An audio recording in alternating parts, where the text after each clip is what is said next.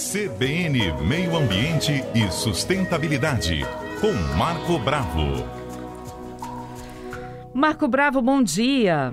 Bom dia, Patrícia. Bom dia, ouvintes da Rádio CBN. Pois é, vamos começar falando do Renato Casagrande, nosso governador, que apresentou esse plano para diminuir a emissão de gases do efeito estufa aqui no Espírito Santo, lá na COP27. Você acompanhou, né? Acompanhei, sim. Achei interessante é, a iniciativa, né? Ele está coordenando, na verdade, todos os governadores, né? É um coordenador e tem um papel muito importante. E o Espírito Santo é, pode servir de referência para o Brasil todo, né, Patrícia? Uhum. Na questão climática. Eu acho que não tem mais é, retorno em relação a esse tema. Isso é um debate que a sociedade ela tem, né? Tem que estar dentro da sociedade, a sociedade tem que discutir bastante essa questão climática, porque esses eventos climáticos, esses extremos climáticos, eles vão ocorrer com cada vez mais intensidade, né? Tanto é que a palavra do momento, Patrícia, chama-se adaptação. Nós vamos ter a um novo planeta com 8 bilhões de habitantes, né? Chegamos ontem, é, semana, né? Antes, eu acredito que seja maior, porque Índia e China, como é que você vai acreditar muito num censo na Índia e na China?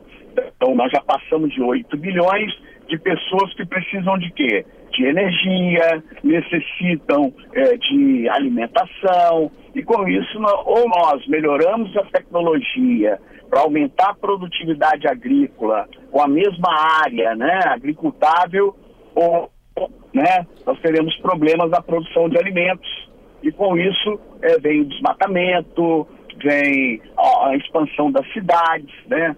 Nós nos tornamos seres humanos urbanos, da década de 50 para cá, uma imigração em massa né, do meio rural para o meio urbano, e necessitamos de energia, principalmente, e alimentação. Uhum. São dois pontos importantes que devem ser debatidos com a introdução de energia fotovoltaica, eólica, o hidrogênio verde, uhum. que é fundamental né, para você produzir o hidrogênio verde, você não pode utilizar energia vinda do diesel. Então você utiliza energia vinda do, do, do álcool, é, da fotovoltaica.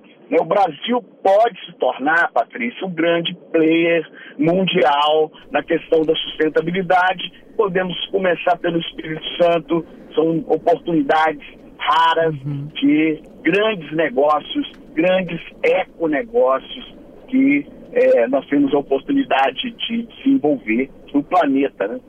É, só para reforçar aqui para o nosso ouvinte que, segundo o governador, o plano que foi apresentado Sim. é para reforçar aquele compromisso que foi assumido lá na COP26 de diminuir Isso. a produção desses gases em até 50% até o ano de 2030, além de Isso alcançar a, a, neutralidade das emissões até 2050. Estamos sendo Isso. muito otimistas nessa race to zero, essa corrida para o zero? Olha, eu acredito muito. Nós temos que começar aqui com bons exemplos, com os veículos urbanos, né, veículos elétricos, ônibus, veículos de transporte coletivo, como ônibus, né, elétricos, né, governador, ó, o transporte tem de comprar somente veículos elétricos daqui para frente, desde que as garagens né, uhum. da, das, das empresas tenham a placa fotovoltaica para abastecer os veículos, né? Então, quer dizer, tudo tem que ter um programa. Eu acredito muito que nós vamos conseguir diminuir essa emissão e dentro dos parâmetros, dos compromissos que o Brasil assumiu uhum. na COP26. Até porque não tem outro, outro caminho, Patrícia, não é tem isso, outro né? caminho.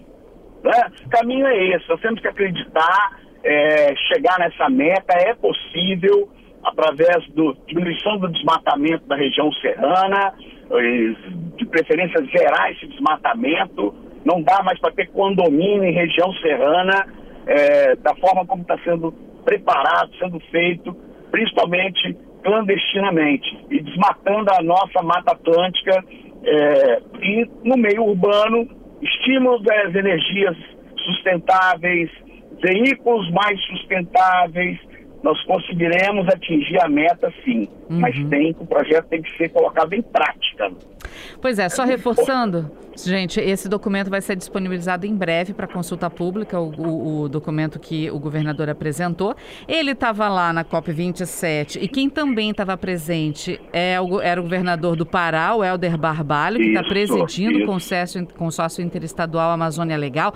O presidente Lula também já falou que pretende trazer a, a COP para o Brasil, inclusive para os estados ali do norte, ou, ou Amazonas ou Pará. E a gente tem Isso. esse compromisso geral com a nossa Amazônia, não é uma coisa deles lá, né? Todo o Brasil precisa estar preocupado com isso também, né?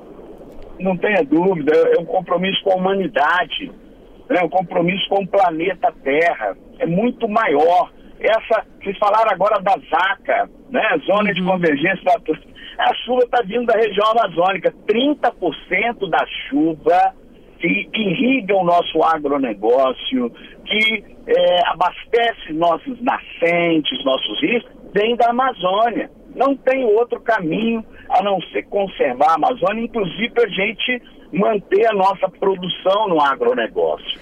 São coisas assim muito é, já estudadas, já bem debatidas, consolidadas, não tem outro caminho. Deixa eu te não perguntar. Deixa eu te perguntar uma coisa. A gente está caminhando aí para um, um ponto de não conseguir mais voltar ao que era antes. A gente ainda tem chance de retornar é. a Amazônia como era antes, o, o, o mar? Chamado de não retorno. Não né? retorno, né? isso. É, os cientistas é, já chegaram a essa conclusão que se continuarmos desmatando a Amazônia, né, se passarmos aí de 25% da região amazônica, é provável que a gente não retorne mais ao ponto de partida, né?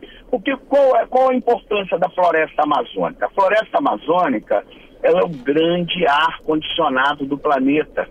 Ela controla a temperatura do planeta. As árvores são grandes captadores de CO2, de carbono, né? Da atmosfera.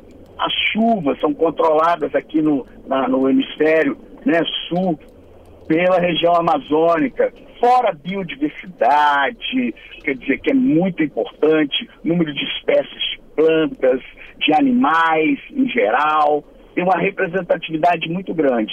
E a quantidade de carbono está armazenado, você sabe, Patrícia, que uma árvore, ela armazena 70% do carbono que passou por ela, né? uma parte vai ser é, utilizado no processo fotossintético, uma outra parte pequena é eliminada a atmosfera e grande parte fica armazenado na biomassa. O que é a biomassa? É o tronco da árvore, é, são os galhos, as folhas. Então, a Amazônia também é importante no armazenamento do carbono.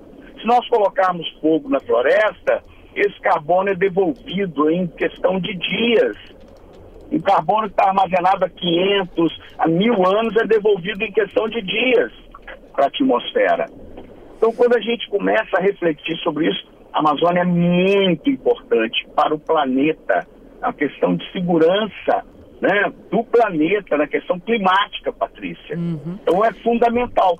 Se a gente continuar desmatando por desmatar, com grileiros, com tráfico de droga, entupindo os rios amazônicos com mercúrio, nós estamos fazendo mal à humanidade, a nós mesmos. Uhum. Vai prejudicar o agronegócio, você precisa de água para irrigação, vai prejudicar né, a produção agrícola no Brasil, que abastece boa parte da humanidade da terra. Uhum. Então é uma coisa assim que a gente não consegue nem entender por quê, por que permitir isso. Não devemos permitir, a fiscalização tem que ser rigorosa. A Amazônia é uma questão de sobrevivência do planeta Terra. Não tem outro caminho, né, Patrícia? Não tem. Questão de inteligência, é uma questão de bom senso e de vamos salvar a humanidade. Como? Primeiro tem que começar aqui pela região amazônica. Ela mantém a temperatura do planeta. É um grande ar-condicionado do planeta Terra. Marco, olha só, a gente está chegando na hora do repórter CBN, mas eu tenho duas perguntas de ouvintes aqui para você. Uma é do okay. Giovanni, Giovanni questiona sobre se a gente já não passou da hora de discutir o controle do crescimento da população, porque o planeta já não aguentaria mais tanta gente e o homem interfere no meio ambiente, no clima. E a outra é do Renan, perguntando quantos anos serão necessários para refazer o que já foi desmatado na Amazônia, sendo que tem áreas que podem ser desmatadas. De volta com o nosso CBN Vitória, estamos com o Marco Bravo para responder a pergunta dos nossos ouvintes. Marco, e aí, nossos ouvintes te apertaram sem te abraçar? um pouquinho. É, a primeira pergunta em relação ao crescimento populacional. Do Giovanni. É, a população. É, Giovanni, muito obrigado pela pergunta. É o seguinte, nós, a nossa população aumentou por causa da tecnologia. Nós melhoramos a medicina, melhoramos a alimentação, usamos uma energia né, que permite a industrialização. Então melhorou muita coisa, né? A conservação dos alimentos, as vacinas salvaram muita gente, o antibiótico, então a tecnologia em geral voltada para a uhum. medicina, para a ciência em geral. Isso possibilitou um aumento da expectativa de vida da população e, consequentemente, também um aumento do número de habitantes na Terra. A, a nossa curva era chamada curva S, né? uma curva de crescimento sustentável.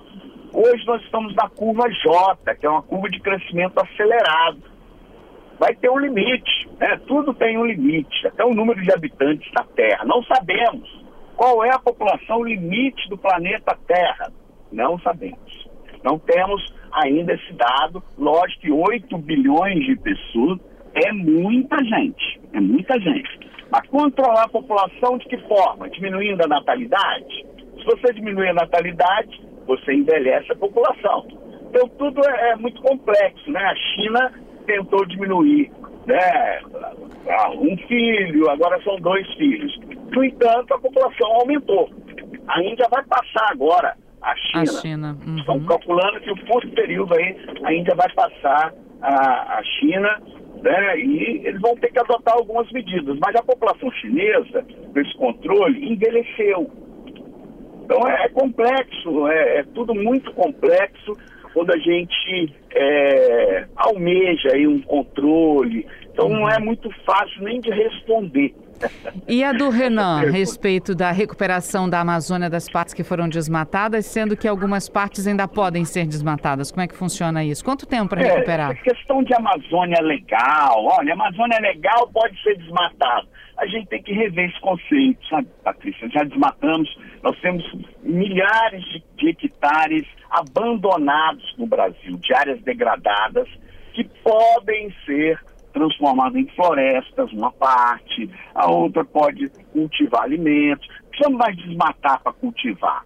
Já passamos dessa fase. Hoje nós temos que melhorar a tecnologia. Então, em recuperação de área degradada, é possível, é factível, nós já temos é, ciência, projetos bem feitos, né? Hoje não se utiliza mais aquele modelo de é, primárias, secundárias e terciárias, hoje você já vai intermediando espécies de crescimento rápido com espécies é, de crescimento médio e lento, né? Você vai compondo né, toda a sua biodiversidade com espécies, claro, da região, espécies amazônicas. É possível, até por abandonar a área, a floresta volta. Ela uhum. volta com o tempo. Mas se a gente reflorestar, né, se a gente introduzir espécies com plantios de mudas, mais é rápido. mais rápido uhum. para a gente recompor. Então nós temos tecnologia, nós temos pesquisas avançadas, nós chamamos de restauração ambiental. É restaurar, não dá para copiar né, de forma fidedigna como era a floresta. É difícil copiar a natureza, mas chega muito perto, muito próximo do processo. Então temos sim condições Uhum. Tomara, vamos lá, vamos torcer, né? Marco, torcer. obrigada mais uma vez, viu, por conversar conosco, explicar todas essas esses detalhes, informações complexas, mas respondendo também aos é. nossos ouvintes. Obrigada, viu? Ok, eu que agradeço. Um grande abraço a todos os ouvintes da Rádio CBN.